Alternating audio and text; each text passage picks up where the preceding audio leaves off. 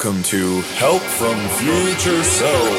Hey, what's happening, Archons? You are listening to yet another episode of Help from Future Self, a conversational Keyforge podcast hosted by and hopefully listened to by Keyforge friends from around the world. My name is Scuzzy Gruen, aka Alex, and I'm here at Vancouver's first Prime Championships at Magic Stronghold Games on Kingsway. And of course, I am joined as always by the Wheeling Keyforger Rick Hey. and Coach Boulevard Paper Fight. What's happening, Blake? Hey, what's going on, guys? We are at break after the first two rounds, and I am already mentally exhausted. How are you guys feeling? I'm fatigued, definitely. That walk outside in the brisk cold uh, kind of helped me rejuvenate, but yes, it's uh, it's it's getting daunting. Yeah, this is also going to be a very long day. Uh, we were very fortunate to have some folks come up from Seattle, but it means that we're going to try and go as long as we can this very day, so that when we get those uh, those top eight cuts, that uh, everybody's going to have the opportunity, if they've been doing well, to stay and play through the entirety of the event. We ended up actually splitting this up to two days because we realized that with the time rounds, the number of registrations we had for this, there was no way we're going to be able to run it as one single day. So it's very daunting to to look down and realize that we're not even a halfway through at this point. No, and it's it's good that the guys from Seattle all know that it is two days. That would have been kind of feels bad if you drove out here and weren't aware that you're gonna have to come back tomorrow potentially. So uh, it's good that everyone's aware. It was well well shown, and yeah, it's kind of an exciting though. It's like a vault tour almost in our own city. All right. So first question is: uh, This is the triad format where we each opened up three decks, had a little bit of time to get used to them. Um, were you happy with your pulls? Starting with you, Rick. I was happy with my pulls. I definitely had one that looked very interesting. So I, I'm definitely going to have to learn all three of them. But yeah, they definitely look good. I'm super happy with my pulls. I mean, uh, two of my three had Star Alliance and uh, the Dino, so I'm pretty happy about that. And yeah, so this is Sealed Triad, and we're rocking 100 minute rounds, and they're going long. I'm not the happiest with my pulls, but uh, one of the decks I think is either the best deck or the worst deck. Like it has crazy clown car energy, and I can't figure out if it's amazing or terrible yet. But it's super weird to play, and it changes up the game in a way. I don't want to get too deep into it here, but we'll have a discussion on the other side of the tournament about it and what it did. But I've been getting to play with it because looking at the house layout, it looks very unassuming compared to some of my others. Yeah, that's pretty cool. Um, I'm kind of in the same boat too with a couple. I'm, I'm not entirely sure about certain things, but it looks saucy. So I'm, I want to explore them more and see how they go.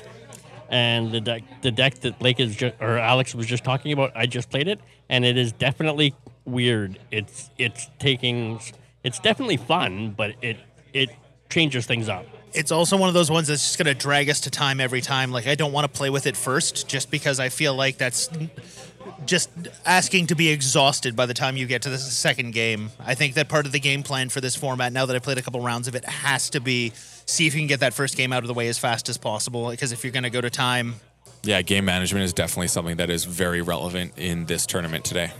All right. Well, we're probably going to take a couple minutes here to drink some water. I think maybe get a little more fresh air. We got maybe 20 minutes left in our break, and we'll see if we can get in a little bit more recording a little bit later on, depending on how late things go. All right, back here on day two of Vancouver's very first Prime Championship at Magic Stronghold Games. Oh my goodness. Um, I, I was very ambitious when I thought we would get to record more than five minutes of podcasting yesterday, but it was a grind. Uh, Rick didn't even make it today. I think he was just still so wired from playing that he's just crashed out right now. So it's just going to be me and Blake chatting, hopefully with some of the other players uh, who were in the tournament. Top eight's happening right now. Blake, how you feeling? I'm tired. I kind of hallucinated this morning about Keyforge, so yeah. I was saying I had a dream about Keyforge last night as well. It's really hard when you have that thing where you're so hyper focused on something for like a period of that length of time. Yeah, we were here from 12 to 11 at night, 12 noon to 11 at night doing Keyforge shenanigans. So it was a it was a fun day to say the least. Yeah, I gotta say, like, it was also one of those things where it really started to feel like the decks, as you played through, revealed themselves more to you with each passing round. And I started to see that some decks that I thought were less good were way better, and some that were way better were less good, depending on the matchup. It really did give you that feeling of just like, well, you know, it's it's it's only as good as the matchup, only as good as the player. Yeah, I agree. I kind of I started second guessing whether my my deck I was playing second every time because I had a perennial ban, and I was starting to wonder if I should have played that first sometimes. But I think the potential that my main deck I was always running with, just just like what it could do, the potential, it, it won games at times. So I had to. I was happy with my decisions. Yeah, I think if I were to sit down right now um, with the decks that I know I was going to be playing, because I, like you, had a perpetual ban, I have a much better understanding of what the better matchups for it are. And I think I might have made some different decisions when it came to opponent bans, because one of the decks, and we'll talk about it probably a little later in the episode or maybe in a future episode, is very artifact dependent. Like it's one trick, and the thing that it does incredibly well is dependent on having certain artifacts on the board. And so the one thing that I cannot have is like a Techivore Pulpit or another card like that that has severe hatred. So I would be definitely looking out for those in my opponent's uh, uh, uh, decks, and then making sure that I don't have to deal with them. Yeah, I definitely also was thinking the same thing. And I, as, as the rounds went on, I was starting to think like the deck that seemed like the obvious ban, maybe don't choose that one because I bet it's getting banned every time. They don't have experience with it. So that kind of crossed my mind as well as potentially choosing in the later rounds one that probably didn't get played a lot. But I didn't go with that because I thought of the matchup at the same time. But it was a strategy that I was considering. I mean, if somebody had actually, I mean, I lost my my fifth game yesterday out of the five rounds uh, without this happening. But I thought I was so terrified going in that the player was going to say, "Okay, you can play the one that had been banned in every other round that I hadn't thought about, hadn't like." You know, I, I, my brain was already so oriented towards the two decks that I'd played every other round that if I had to jump into the deep end with a new deck in a high pressure situation, I was really concerned about it. Yeah, that's what. That's why uh, I was kind of. I got to play mine once, so I, I kind of had an idea, and it was like definitely was the right call for being banned. Yeah, But yeah, that was kind of a worry, and as well as a strategy, I thought maybe, but didn't go through with it. All right, let's talk a Worlds Collide thing here for a second because for those of you who aren't familiar with Triad, the way it works is that at the beginning of your matchup, you lay out your three decks and your opponent gets to ban one. And what we saw was that people were looking for Saurian Star Alliance. They see that, that was almost an auto ban. Everybody I talked to yesterday was saying, yeah, that's the auto ban. There was a couple of folks who had more than one of those, in which case it was kind of a toss up, like Saurian Star Alliance, you know, logos or Saurian Star Alliance Dis. Well, I guess whichever one I feel like I'm going to be stronger against. Would you play that differently, or do you think that's still the smart play in this kind of a scenario where you have no other knowledge? I think that is the right play. I mean, I was fortunate enough to have two of my three were Star Alliance dinos, and then one was with Dis, and the other was with Brobnar. And yeah, I I literally was that was like a dream pull for me because they there isn't just one obvious ban. Like you had to make a choice, and it was the Dis one that was the deciding factor. And I think that's the right choice based on what Dis holds in this set. It's um, very powerful and in an interesting way. It's powerful. I find it's not like just obvious powerful. Like you can do really neat shenanigans with Dis in this set, and that's what makes it so powerful. The deck that I didn't get to play yesterday has two E on the fringes in it. So basically, every time you discard a discard, you steal two. So it's it's Yeah, gross. Which you know, I hope to get the chance to play that at some point. Maybe I'll play it today. We're going to be doing some side event stuff. Uh, sadly, neither myself, Blake, uh, or Rick got to make top eight yesterday. Although I feel like we all had fun. Um, and uh, you know, it, it it is what it is. It's hard not to feel a little like twinge of, God, I wish I just made it into that top eight. But at the same time, like you know, I, I'm excited to be here again, which I think is the mark of a good game.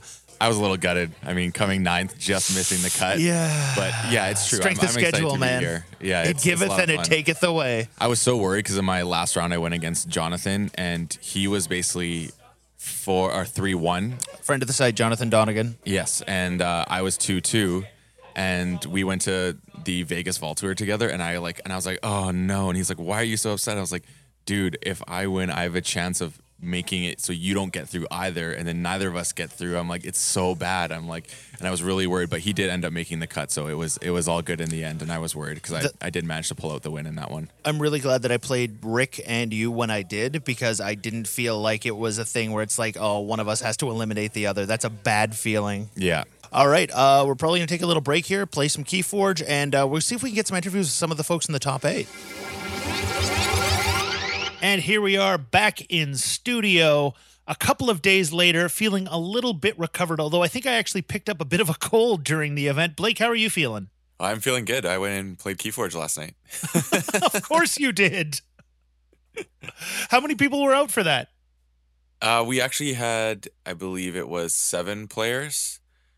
So it was it was good. We had one new player as well who um, had never ever played before. Like literally just saw that it was a learn to play night and showed up with no idea. And uh, it was kind of funny because uh, the owner of Rain City Games, Andrea, she has two decks to lend out to people, and one of them is a Logos uh, Dis and Shadows from Call of the Archons. Mhm. And it is like the most quintessential CotA deck that you've ever seen in your life. And I looked at it and I was like, oh, for a new player, I think that having Shadows is a good idea because it's going to allow you to steal and get people off of check, which I think is an important thing to be aware of. Not being able to take someone off of check when you're learning the game, I felt would be detrimental.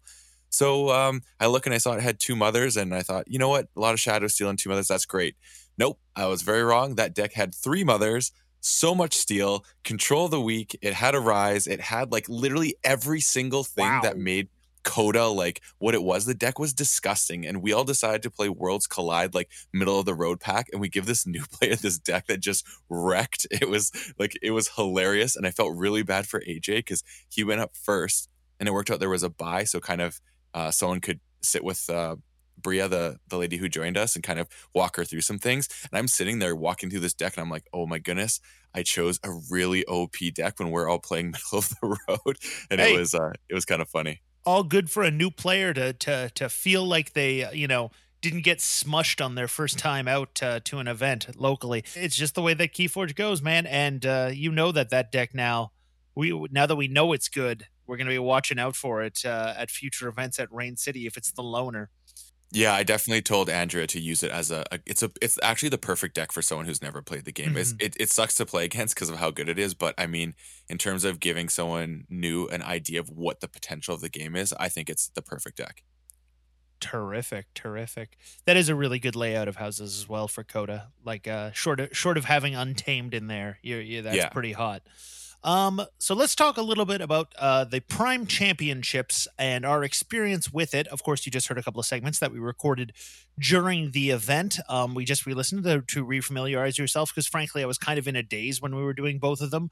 Uh Oh, yeah. the first one obviously because it was just between rounds when we just, you know, played a bunch of very intense games where you were trying to learn you know your your own decks and figure out what your opponent's decks were all about with no real knowledge of them as well as on the second day when we did you know we're recovering from having spent 12 hours of of that kind of intense level play so even though neither you nor I were in you know the top 8 cut I think we were still kind of a little punch drunk from the whole thing Oh yeah, hundred percent.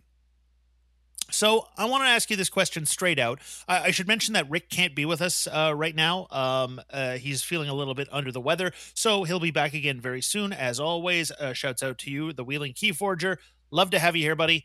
Is Sealed Triad just after a new set comes out the biggest test of you as a Keyforge player?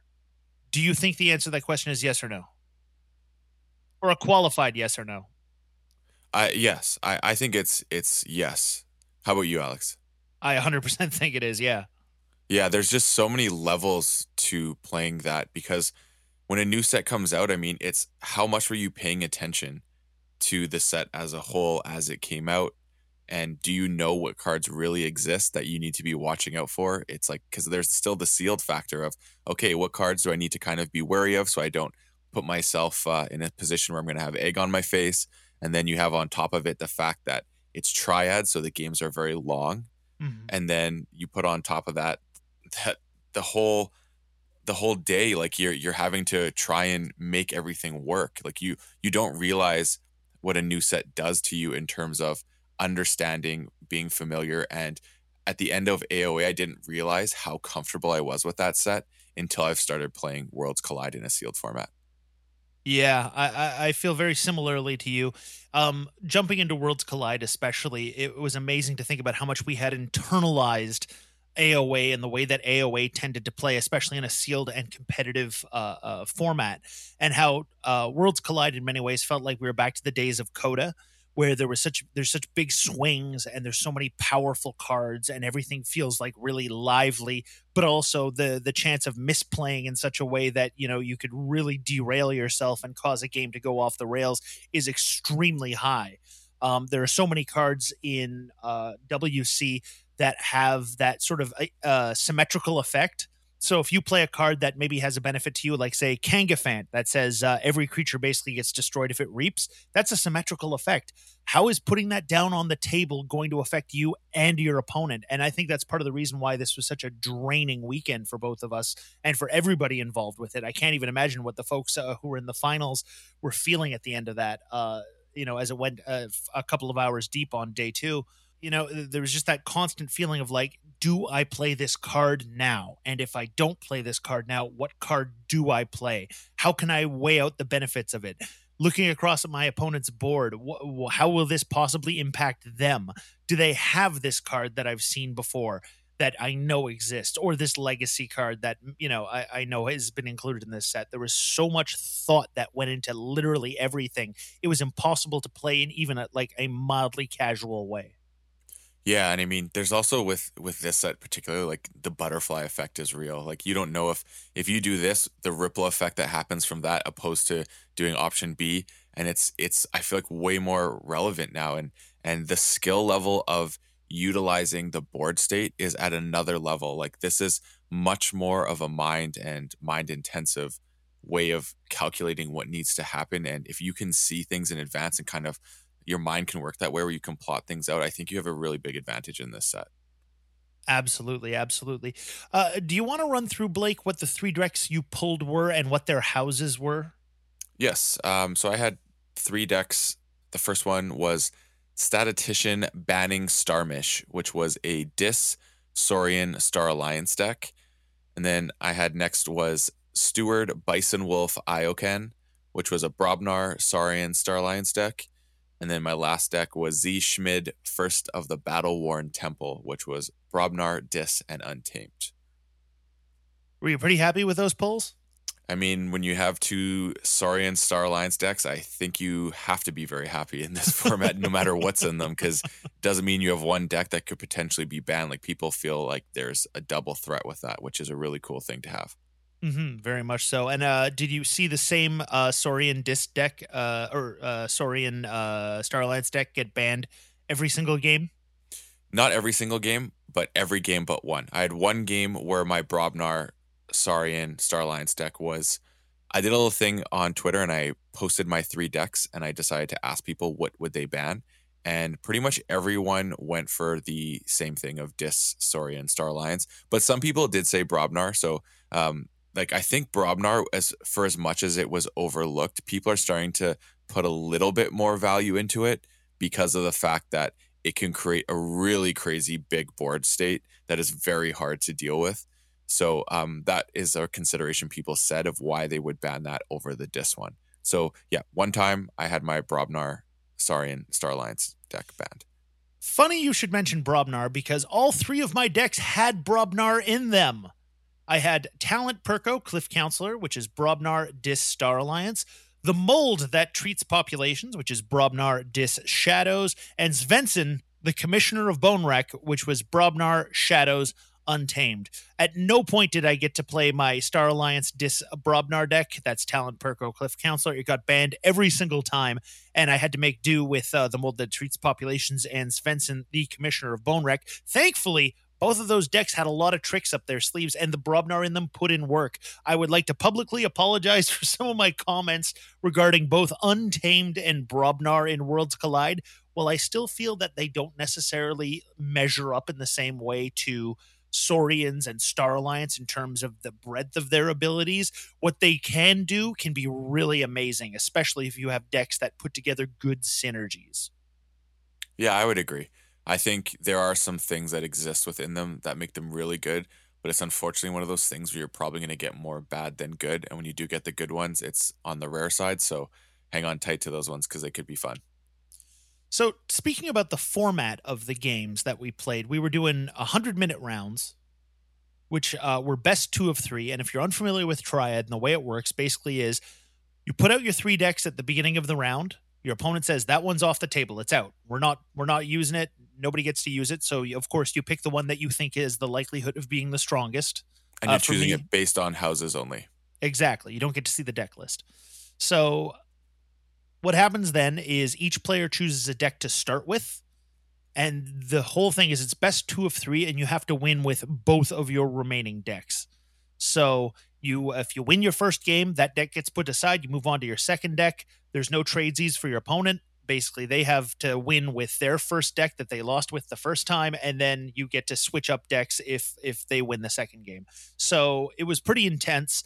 Um, Blake, how did you go about choosing which deck to start with? For me, I chose my Saurian Star Alliance deck with Brobnar.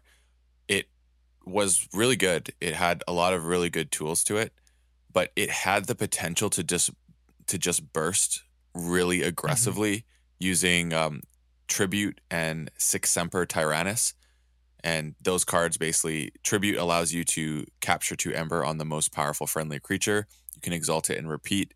And then Sic Semper Tyrannis says, move all Ember from the most powerful creature to your pool and destroy that creature. So I would literally try and have something that I could already exalt with and then use tribute on it and just kind of I would set it up and, and it did create some tricky things where um, sometimes with Brobnar, there's a stupid NARP in the deck, so that became the biggest creature at times. So I had to be wary of what was out there when I was going to play that, as, as well as on my opponent's side.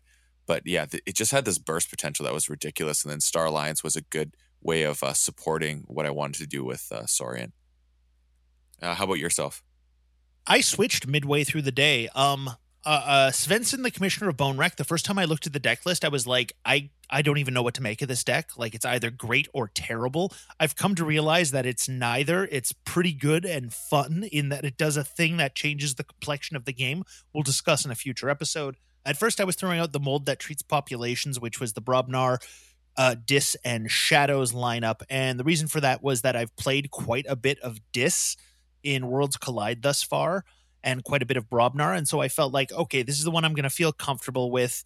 Um, you know, it, it, it has a, actually a really interesting dynamic that I noticed right away, which that it has the Soul Snatcher and it also has Key to Dis and it also has Harbinger of Doom. So it has all kinds of oh, yeah, board wipes gross. with Soul Snatcher in play. So what I was able to do with it actually was to create the scenario in which it's a game of chicken. And the game of chicken entirely boils down to who's going to be the one who pops you know a, a, board wipe and we all get amber. So it was always a race to like maintain board or build a bigger board in a lot of my games. Um so obviously a very very intense deck to play. Um what i ended up happening though was that on by the time i actually got to play uh the other deck and get to know it a little bit uh this would have been svensson. Um svensson basically i realized uh, uh it was so difficult to play uh, against it's difficult to play, but even more difficult to play against. I think that uh, it was a better first out of the gate deck to play. Um, and I had a lot of success for it once I switched over to playing it first. But this sort of factors into the conversation that we wanted to have around the way that time works in this event, because I had very few games that didn't go to time. Yeah, that's I had um I think half my games went to time. But that's interesting what you said because I I played Alex, so I've got to experience both decks and now that I think about what you're saying, like it's it's really interesting because you had your deck that had the Fang Cavern, Fang Tooth Cavern, and that deck, it like you said, was a little bit slower and trickier and stuff. But if you got into a situation where you did go to time, I think having the Soul Snatcher ability to suddenly just be like, okay, we're gonna go to time. I'm just gonna drop creatures, pop Harbinger, pop my key to Dis, and I'm just gonna burst up right now because we're short on time, and I'll have more Ember and win. I think that's a really interesting strategy that could really work in your favor. I mean, you can just kind of hold it, build your board, then just drop it. Like you don't have to put it down as a threat and just see how the mm-hmm. board state goes out compared to when you can actually pop it and just get yourself a huge burst to uh, to take it at time, which I I think is is a really neat strategy. Yeah, uh, looking at the three decks now, I've actually gotten to play a little bit on uh, on the Crucible, the deck that got banned every single time, and it's tricksy as well. Like it's a lot of fun, but it has uh, a lot of fun Star Alliance. Like you got to sort of work the pieces around in the right way to get the most value out of it. Um, I got three not amazingly powerful, but very like tricksy and complex decks. Um, which is probably not the greatest in a format where you're still learning the set and trying to learn how the the game works in the meta. Um, but ultimately, I think these are three decks I'm going to continue to play because each one of them does an interesting thing that is fun to do. Um, do you think you're going to get a lot of value out of the three decks that you pulled? Or are there ones you're going to continue to play? Yes, definitely. I like. I actually like all three of them. They they all were um, upper 60s SAS. One was I think 68 was my highest. The other one I think was 67. So they're pretty close. And those are the two Saurians, Saurian Star Alliance, and then I think it was 64 or 65 for my last one. But I really enjoyed all the things they did.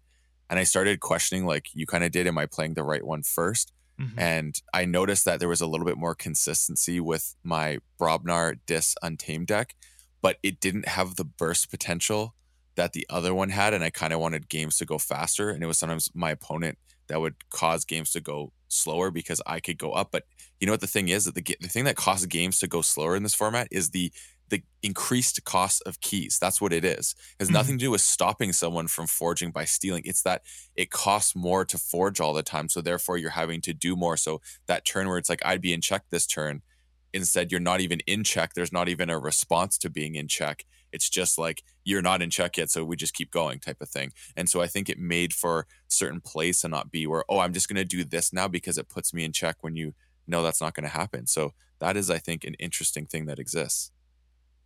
I would tend to concur on that one.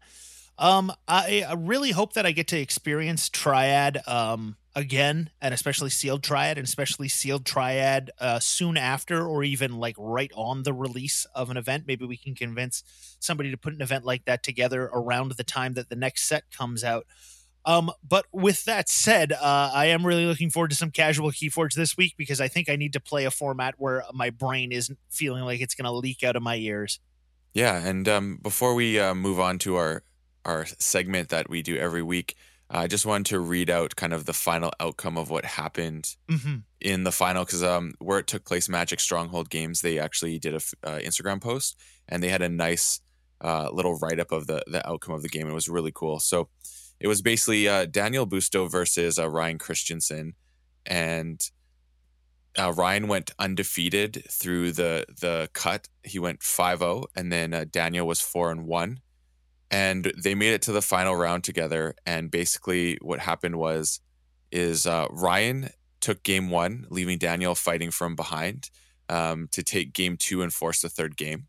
And then, with about 10 minutes left on the clock, both players had two keys and a depleted battle line. Ryan had a giant stack of Ember and a handful of Shadows Thieves. Daniel had a couple shards and a puncher's chance. Squeaking up to seven shards, Daniel managed to um, get out of house key charge to win it all. And so between the two days, it was basically 17 hours of gameplay.